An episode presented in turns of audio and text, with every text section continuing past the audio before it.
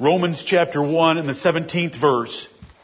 For a few minutes this afternoon, let us consider this second verse of the two-verse summary of Paul's purpose and description of the gospel of the Lord Jesus Christ.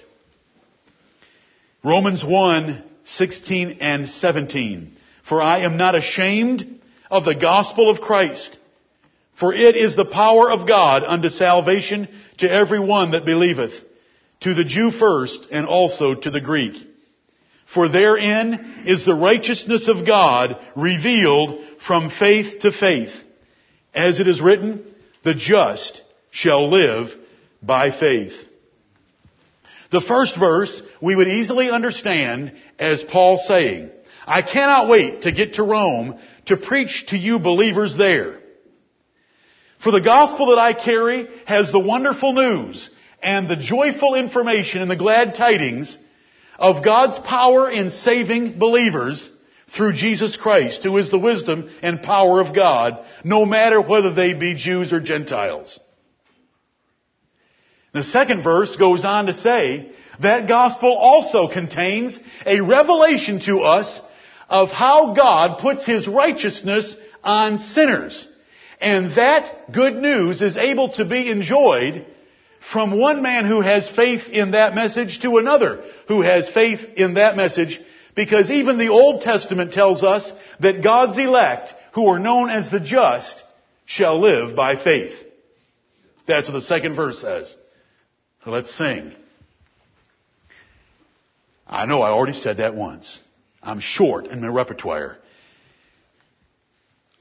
I wish we didn't have to undo, but let's not undo so much this time. Let's just look at these words in their positive sense. I hope that you'll remember the way in which I introduced verse sixteen, because that introduction applies to this passage as well. The soundbite they take from verse sixteen is, the gospel is the power of God. I hope I made crystal clear that the only sense in which the gospel is the power of God is to believers in the way that they receive it and understand it, because the gospel is good news of God's power in Jesus Christ to save His elect. The gospel itself has no power. The gospel is news of the power. The power is in Christ. The power is in God. And the gospel just reveals it to us, tells us about it, provides an education in how we were saved and what we can do to please Him who has saved us. That's what it means. And when you go to First Corinthians one, it's very plainly laid out that way.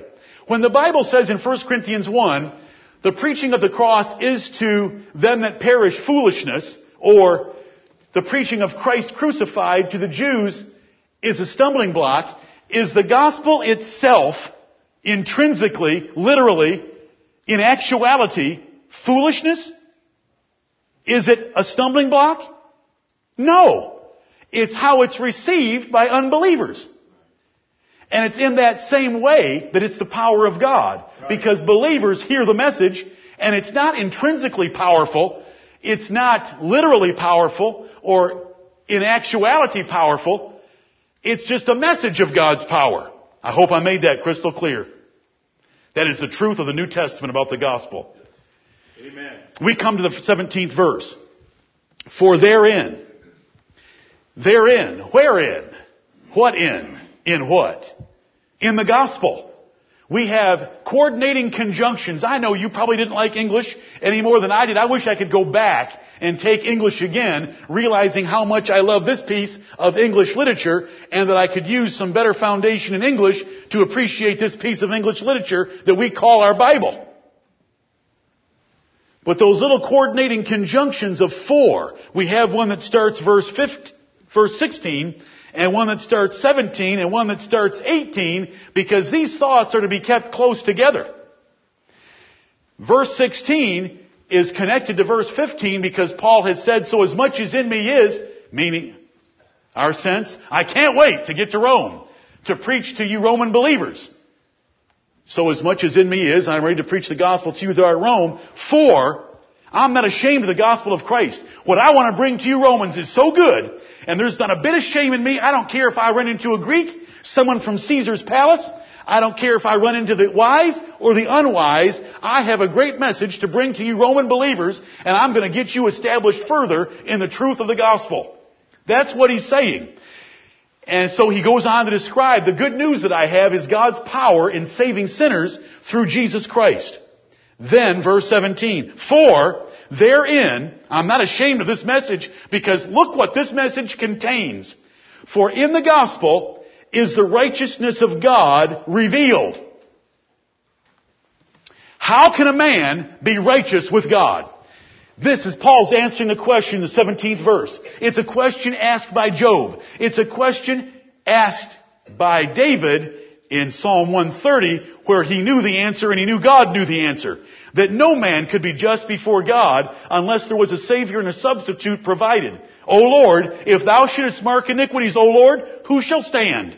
No one can stand before God. Job prayed for a daysman that could put one hand on God and one t- hand on him. That's an arbitrator. That's a mediator. That's an intercessor. That's a high priest. Every one of us need one of those, because we're all going to stand before God. One nanosecond after your spirit leaves your body, your spirit will be in the presence of a holy, terrible Creator God. And you will want an intercessor, a mediator, or an arbitrator that can stand between you and God and deliver you from His pure justice and pure wrath. And we have one. His name is Jesus Christ of Nazareth, and there is no other. He is the man, Christ Jesus, made in our nature with flesh and blood, like us, and endured all the temptations that we endure in life, yet without sin. So He is able to be a faithful and merciful high priest in things pertaining to God, to make reconciliation for the sins of the people. For therein is the righteousness of God revealed. God is righteous. And the words, righteousness of God, can refer to it. Sometimes the words, righteousness of God, can just refer to His character trait as being perfectly righteous. Always doing what is right as defined by God's Word and His own character. For instance, chapter three uses it that way. In verse five it says, if our unrighteousness commend the righteousness of God, what shall we say? Can we argue against the fact that even when we sin, we commend the righteousness of God, so that God is always just when He condemns sinners? That's an argument in chapter three that we're going to get to, but I, I hope I've said enough for you to understand that. What if some did not believe? Shall their unbelief make the faith of God without effect? Are you kidding? If someone doesn't believe God's Word, and if someone doesn't obey God's Word, it doesn't alter God's Word. It is still true, and He is able to then judge that man, and He's able to justify all of His sayings by condemning a man for his sins against His Word. In chapter three and verse five, righteousness of God is referring to God's intrinsic, personal character trait of righteousness. God is righteous. All His works are perfect. Just and true is He. There's not a single bit of sin in our God. He is righteous.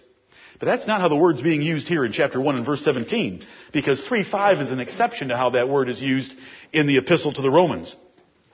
The righteousness of God can also describe the righteousness that we need to be accepted in the presence of God. The righteousness that is pleasing to God, the righteousness that satisfies God. Then it's called the righteousness of God, in that we are made righteous in a way acceptable to God, and that's the way it is used right here.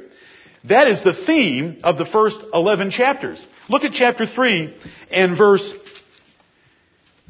twenty-one instead of verse five.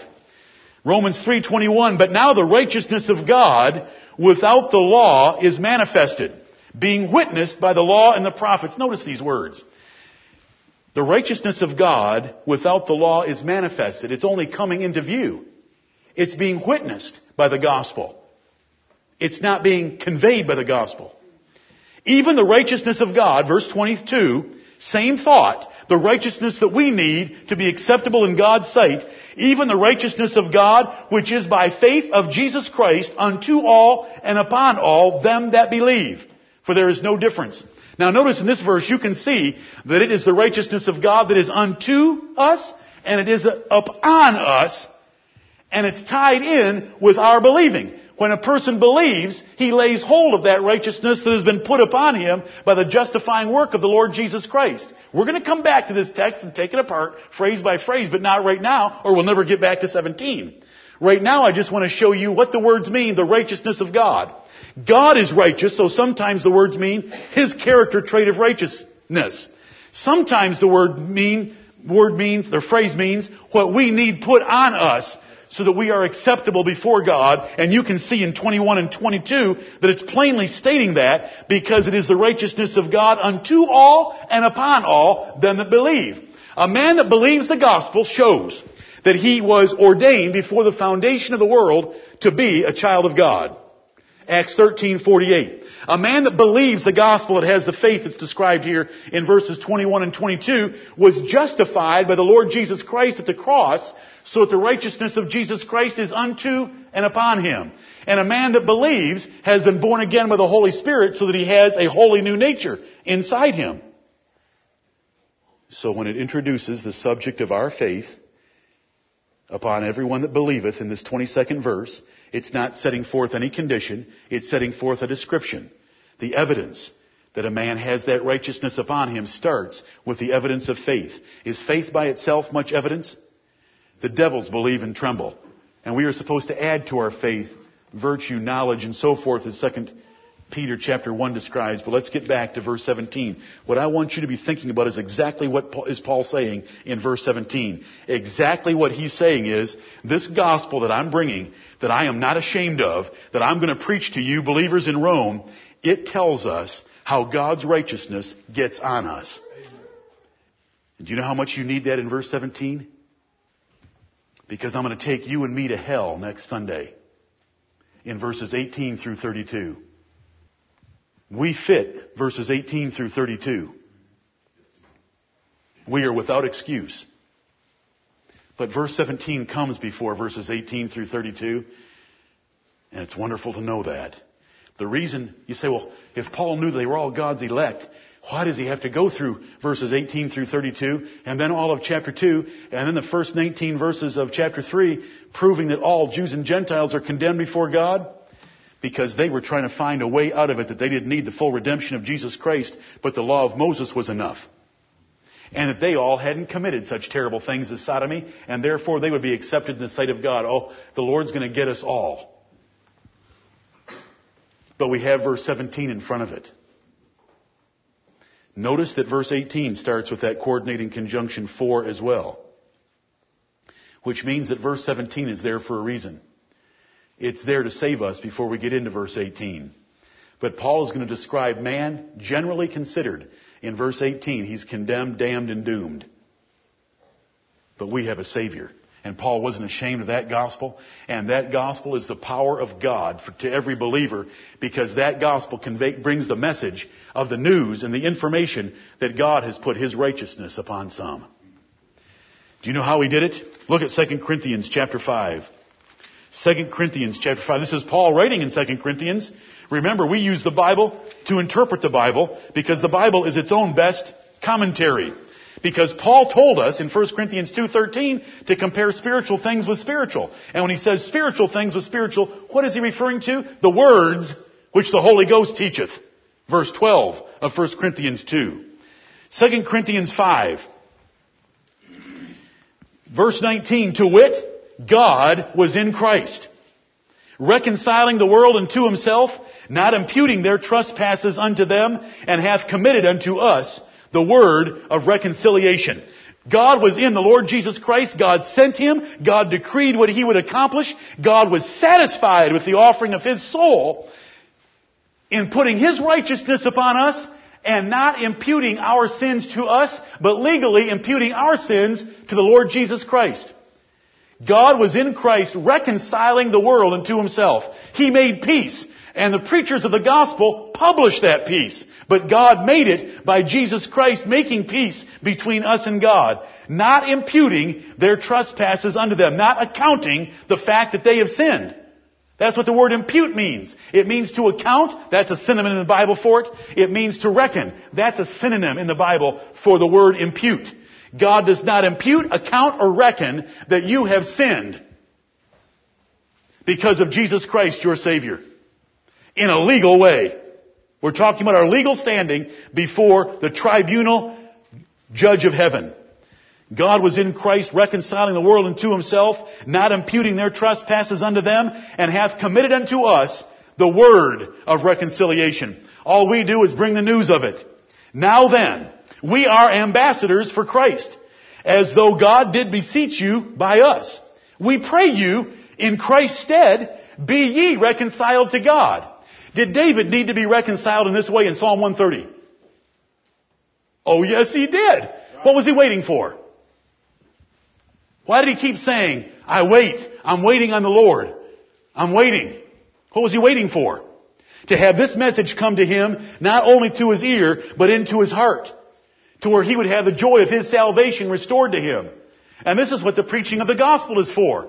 Sinners are condemned, needing a Savior, like Cornelius, but a Peter comes along and tells them, by him all that believe are justified from all things. Acts chapter ten. Now then, we are ambassadors for Christ, as though God did beseech you by us. God is saying, I'm reconciled. I'm reconciled. Be ye reconciled. David, don't grieve anymore for your sins. You've confessed them and you've repented on, from them, and you have cried unto me for mercy, and I'm sending it through a gospel preacher and through the Holy Spirit, whereby you can cry, Abba, Father, and the love of God is shed abroad in your hearts by the Holy Spirit, which is given unto us, which is the earnest of our inheritance until the redemption of the purchased possession. Well, how did he do it? Huh. Can you tell me more about it? Yeah, it's in verse twenty-one. For he, that is God, hath made him, that is the Lord Jesus Christ, to be sin for us, who knew no sin of his own, that we might be made the righteousness of God in him. There is that righteousness of God. I was a rebellious teenager. In the sight of God, and before the tribunal throne of divine justice, which is God's throne in heaven, I was a perfect son. I have not been the world's best husband. But before God's tribunal, I am a perfect husband, because he hath made Jesus Christ to be sin for me. Jesus Christ took my sins. God did not account them to my charge. He did not reckon them or impute them to me. He reckoned, imputed, and accounted them to the Lord Jesus Christ, and he died for them, putting them away forever. Then that perfect obedience of Jesus Christ, fulfilling the law of God in every respect during his life, is given to me as the righteousness of God. There it is. God's reconciled us to him. Now he wants us to be reconciled in our hearts and our minds. Now do you understand why Paul wanted to get to Rome? Because you know what? There were Rome, there were Jews there in that church at Rome that were somewhat ignorant of God's righteousness and going about to establish their own righteousness. Romans ten tells us that. And Paul said, Christ is the end of the law for righteousness to everyone that believeth. As soon as you believe the gospel of Jesus Christ, as soon as you believe that Jesus is the Son of God, that is the evidence that God elected you before the world began. Christ died for you on the cross of Calvary, paying for all your sins, and the Holy Spirit has regenerated you, proving that you're one of God's elect, made righteous in his sight. Romans chapter one. Romans chapter one, for therein is the righteousness of God. The righteousness of God here is our legal standing of justification before God. The word justification is not used right here, but you're supposed to understand that. Because what does it say in the latter part of this verse? And I'm not to that latter part yet, but what does it say? The what kind of a person shall live by faith? The just shall live by faith. How can a man be just with God? Job and his friends cried out in Job chapter nine, verse two, Job chapter twenty-five, verse four, and other places in the book of Job. How can a man be just with God? If God marks iniquities, we're all done. It's over. We're toast. But God was in Christ, reconciling all of us to God by his blood, and hath committed unto us the word of reconciliation. You're supposed to understand that verse seventeen is talking about justification, the legal work of Jesus Christ covering all your sins. How are you supposed to understand that? By the phrase, the righteousness of God being unto you and upon you, and the expression that the, the elect are called by in this passage, the just. How are they just? They're made just by the work of the Lord Jesus Christ, who is that just one, and who saved us by sacrificing himself for us. For therein, therein is in the gospel. Within the good news, part of the good news, part of what we preach, is the message that God has made his elect legally righteous. For therein is the righteousness of God revealed. All the gospel does is reveal the fact. It brings the righteousness of God to light. It publishes the peace that God has toward his elect, because their sins have been paid for and their sins were not imputed to their account. So when the judge in the black robe, and I say this with all deference to the great God of heaven, when he sits there and looks at the paperwork that is on each of us, our sins are not imputed to us. They were imputed to the Lord Jesus Christ, and he died for them and put them away once for all. Your sins, past, present, and future. To the degree you worry about those sins, or to the degree I worry about those sins, we deny the gospel. That is a fiery dart from the devil to make us worry about those sins. We should confess those sins to God, believing that he forgives them practically as soon as we do that, and go on. For therein is the righteousness of God revealed. The gospel reveals how sinners are made righteous before God by Jesus Christ reconciling them to God. The gospel brings this life and immortality, or this righteousness, or this justification to light. It doesn't bring it itself, or them, it brings it to light. It's the word of reconciliation, as we've read. It publishes the peace that God has made in Jesus Christ. When was that peace made? Now I want you to think with me. When I have preached to you the little book of Haggai, in chapter two, it tells us where God would make peace between himself and sinners. Tell me where. Haggai two, one of my favorite passages in the Bible, verses six through nine. The desire of all nations shall come. I'm avoiding words that would give it away. Yes! What temple? The second temple, called there the latter temple, because the former temple was Solomon's temple, and the latter temple was Zerubbabel's temple, and Zerubbabel's temple left this earth in what year? seventy A D. So before seventy A D, God made peace somehow. Oh, did I say the desire of all nations shall come? Oh, that's how he made it. Who was the desire of all nations?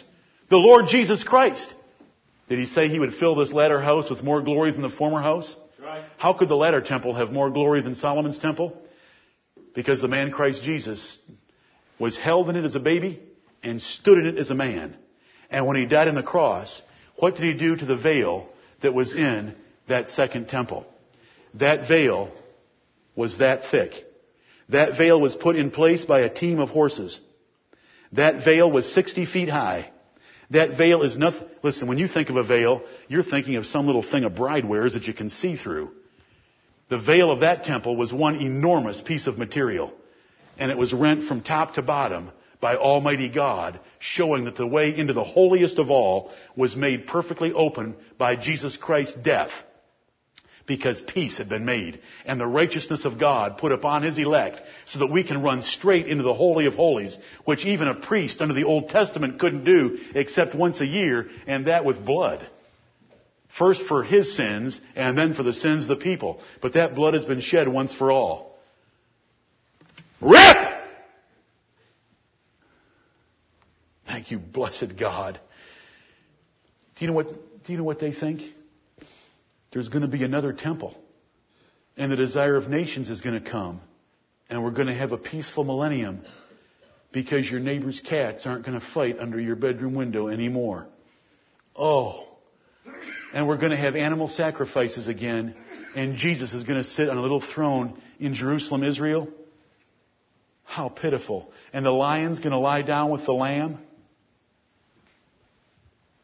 We got more zoology being turned upside down right here before my eyes than a lying, lying down with a lamb. For the wrath of, verse seventeen, for therein is the righteousness of God revealed. The gospel just tells us about it.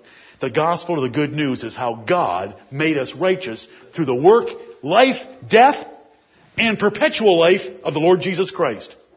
The means of righteousness are not described here, but by reference to God's power in Christ Jesus in the previous verse, you're supposed to be able to figure them out. Because God was in Christ reconciling the world to himself. Okay, what does it mean when it says from faith to faith?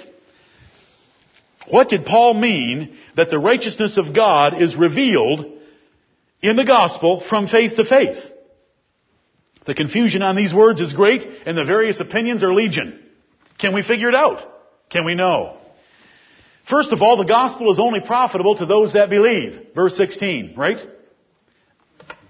The gospel is only profitable to those that believe. And when you believe, that means you have faith. Okay. So the gospel is only good to somebody that's got faith. What kind of preachers are the ones that rightly preach the gospel of peace? The ones that have beautiful feet. What word would you use to describe them? Paul said, I have kept the faith, because he was a faithful preacher of the gospel. Because it takes a faithful preacher of the gospel to preach the true faith of the gospel. So he was a faithful man preaching it. Was Paul faithful in all his duties? Was Paul the best preacher that we can read about in the New Testament? Okay. Believing preachers that don't have any shame are the ones that rightly preach the gospel. They are full of faith. Paul stated his desire and intentions to preach the gospel to those that were in Rome. And what does this passage tell us about those that were in Rome? Their what was known throughout the whole world? Their faith was known throughout the whole world. In verse twelve, Paul described the potential benefit of getting together with them because of their mutual faith. Now, if you've got mutual faith in the context just four verses earlier, and it says from faith to faith, are you struggling in your mind with what it means here? I'm not. Look at verse twelve. Paul is telling them why he wants to visit them in verse eleven. He tells the Romans, I long to see you, that I may impart unto you some spiritual gift, to the end that ye may be established. That is, if we want to summarize it this way, that I may be comforted together with you by the mutual faith, both of you and me. When a minister who loves the gospel gets with a group of people who love the gospel, it is their mutual faith that comforts each other, because they talk about and get excited about the aspects and details of the gospel. For therein is the righteous in the gospel that I'm going to bring, that I'm not ashamed of, that I'm going to preach to you Roman believers. For therein is the righteousness of God revealed from my faith that believes this message to your faith that believes this message. And we are going to have a great time in Rome when I get there.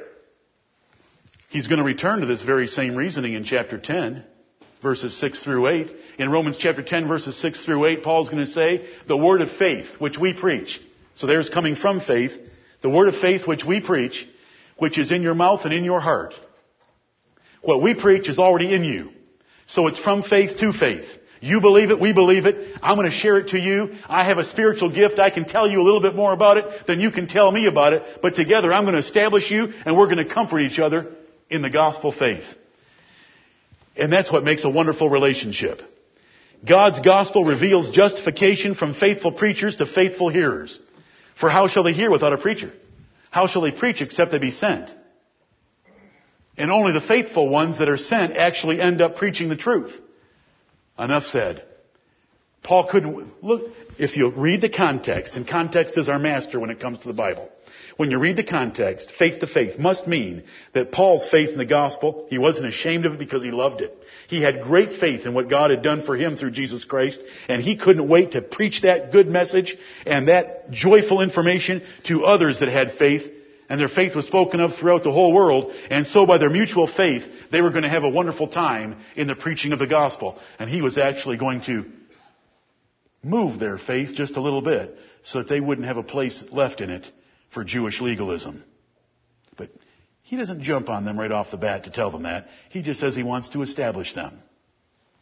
He will get very pointed in just a couple of chapters about their Jewish legalistic tendencies.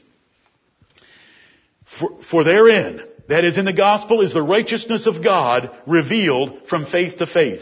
It's only faithful ministers that preach the true means of God putting his righteousness upon sinners.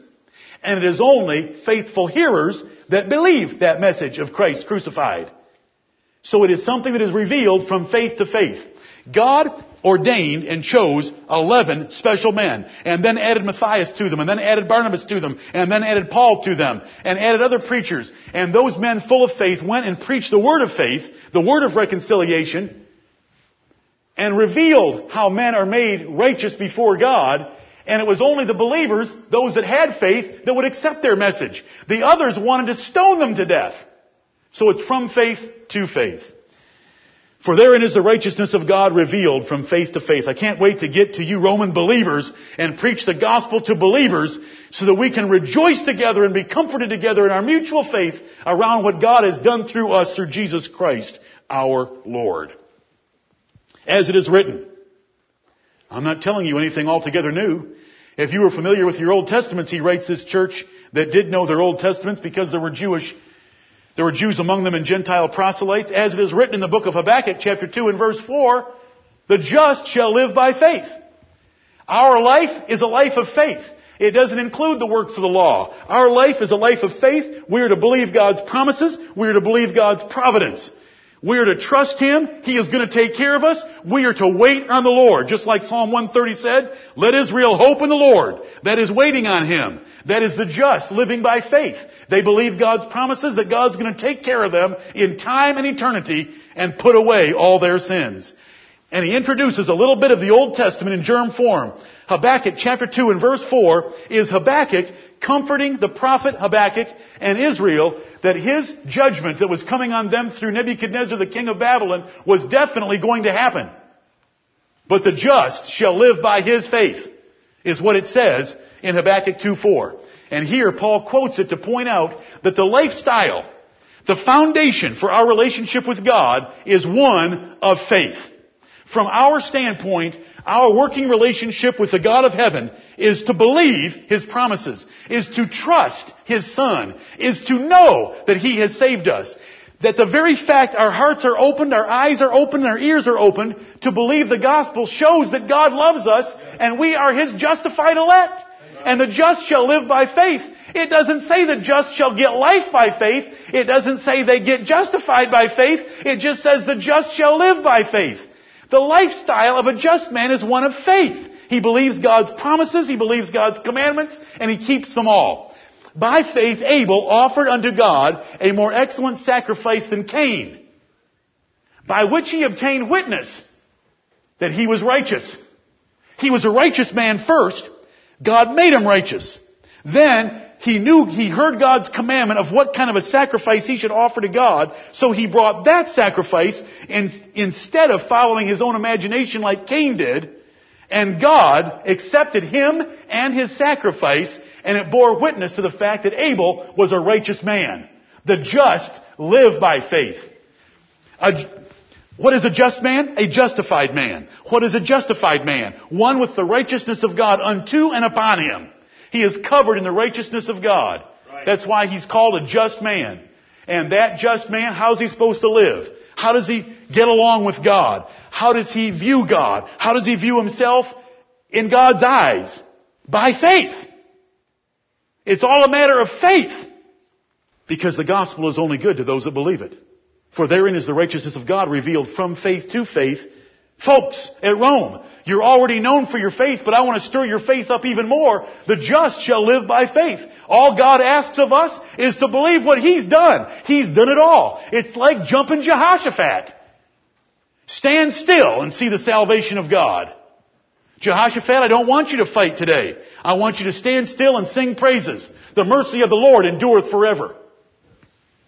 And I'll destroy all your enemies. That's what these two verses are saying. I can't wait to get to you Roman believers. The Bible tells us in Habakkuk two four that we're supposed to live by faith. And I believe this message, and I'm not ashamed of it one bit, and I can't wait to preach it to you believers in Rome that believe it as well. We're going to have a wonderful time in the gospel of Jesus Christ. I happen to know a little bit extra. This is in verses eleven and twelve. I happen to know a little bit extra by the grace of God in my life, who called me to be His apostle for obedience to the faith among all nations. And I'm going to preach to you like I've preached everywhere else and have fruit in you, just like I have elsewhere, by establishing you in a more perfect knowledge of the gospel of Jesus Christ. Did, did I make that clear enough? That's what Romans one sixteen and seventeen say. That's their sense. For therein is the righteousness of God revealed. The just shall live by faith. You brethren that are coming on Wednesday evening, read, read Hebrews chapter eleven before you come, because we will be referring to Hebrews chapter eleven about an identifying mark of great men, and that is their faith in Hebrews chapter eleven. Because of this reference right here, we shall, we shall leap from this little expression, the just shall live by faith, and that is all it says, and that is its meaning. It doesn't tell us how they become just. It doesn't tell us how they become righteous. It just says the just shall live by faith. Because God's elect that have been justified and that have been born again, when they hear the gospel, do you know how they're supposed to live? By faith. Right. Well, how do they do it? They believe the promises of God. They believe the promise that if we confess our sins, He is faithful and just to forgive us our sins and to cleanse us from all unrighteousness. They believe every single one of those promises. They believe every precept that God gives them, and they go out and do it. And they believe, they believe this. For you melancholies, hear me. They believe that the righteousness of God, not ninety percent of the righteousness of God, but the full righteousness of God is unto them and upon them. And the evidence is their faith. And so the fact that they believe on Jesus is sufficient evidence to them that they are righteous in the sight of God. God has not imputed their sins to them. He has imputed instead the righteousness of Jesus Christ to them. So instead, instead of worrying about your sins past, confess them. If you've already confessed them, don't confess them again. For, prin- for sins present, confess them. For sins future, know that you're able to confess them and that all are put under the blood of Jesus Christ and you are righteous in His sight. The gospel contains this wonderful information. And it tells us in the seventeenth verse that the gospel doesn't bring it.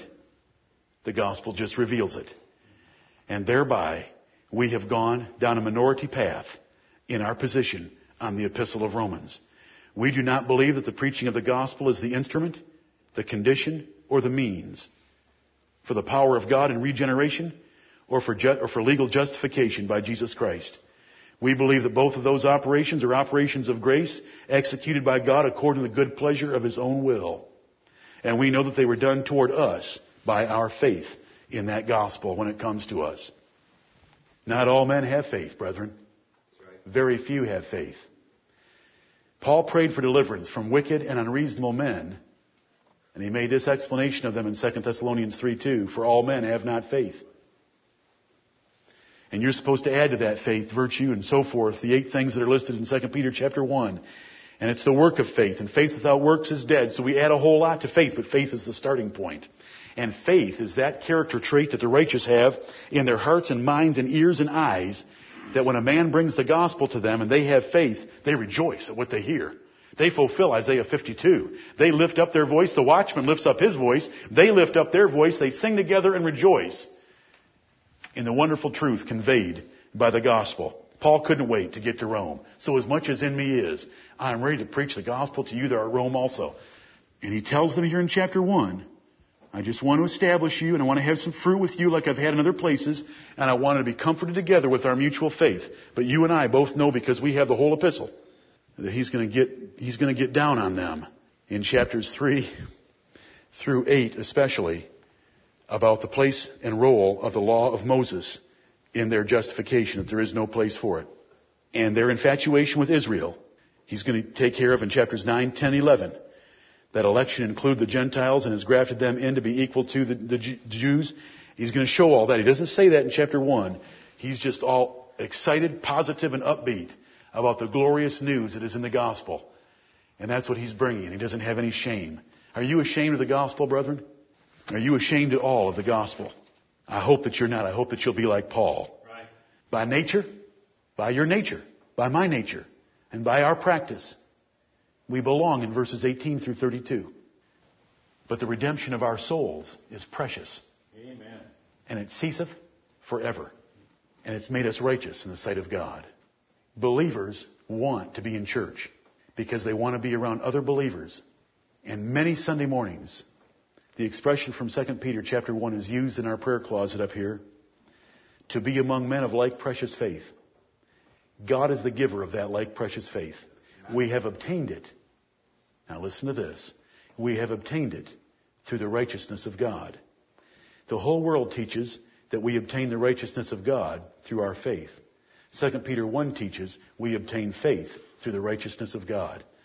When God puts his righteousness upon it, us, it includes giving the gift of faith.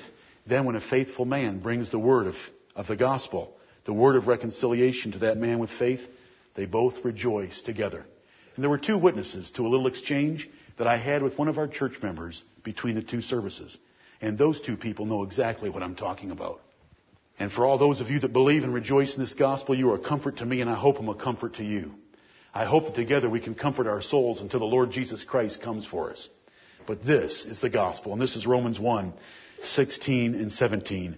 The redemption of our soul is precious, but he has fully redeemed us, and he's made us righteous with the righteousness of God, so that we are fully acceptable in his sight.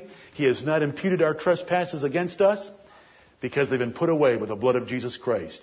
We can go out of here free children of God, knowing that there is no claim against us. Who shall lay anything to the charge of God's elect? It is God that justifieth. That's why there's nothing to be laid to their charge. You say, I did lots of things this past week that can be laid to my charge. Not legally, it can't. You're clothed in the righteousness of Christ. If you have things that you have done this past week that are sins in the sight of God, then confess them and forsake them. And he will blot them out practically so that they will not hinder your fellowship. They cannot touch your relationship. You are a son of God or a daughter of God forever. But it can hinder your fellowship. And you know how you get that fellowship restored? If we confess our sins, he is faithful and just to forgive us our sins and to cleanse us from all unrighteousness. And how do we hear all that? By a man coming and tell us if he does it faithfully. Are there preachers that aren't faithful? Yeah. What happens to their hearers? First Timothy four sixteen. Take heed unto the doctrine. Take heed unto thyself and unto the doctrine. Continue in them. Continue taking heed to yourself and to the doctrine. Continue in doing those two things. For in doing this, thou shalt both save thyself and them that hear thee. If a man isn't faithful in those two areas of responsibility, and you pray for your pastor and you pray for every God-called man in the world that he'll be faithful in both of those responsibilities, hearers lose the joy of their salvation because the gospel is not preached faithfully, so it's not coming from faith, even though there may be faith in the pews. Then there are churches that refuse to hear the truth. Like when Isaiah, Jeremiah, and Ezekiel preached to Israel, there were faithful ministers but not faithful listeners. And so the result is not the same as we can have right here. I hope that our result is one of great joy and a passion and a vision to be like the Apostle Paul, not be ashamed of the gospel. We carry the greatest message the world has ever heard by a factor of infinity. Right. Praise God for his glorious word and what he has told us about transactions that transcend anything that takes place on this planet. We have been redeemed by the blood of Christ. Amen and amen. Amen.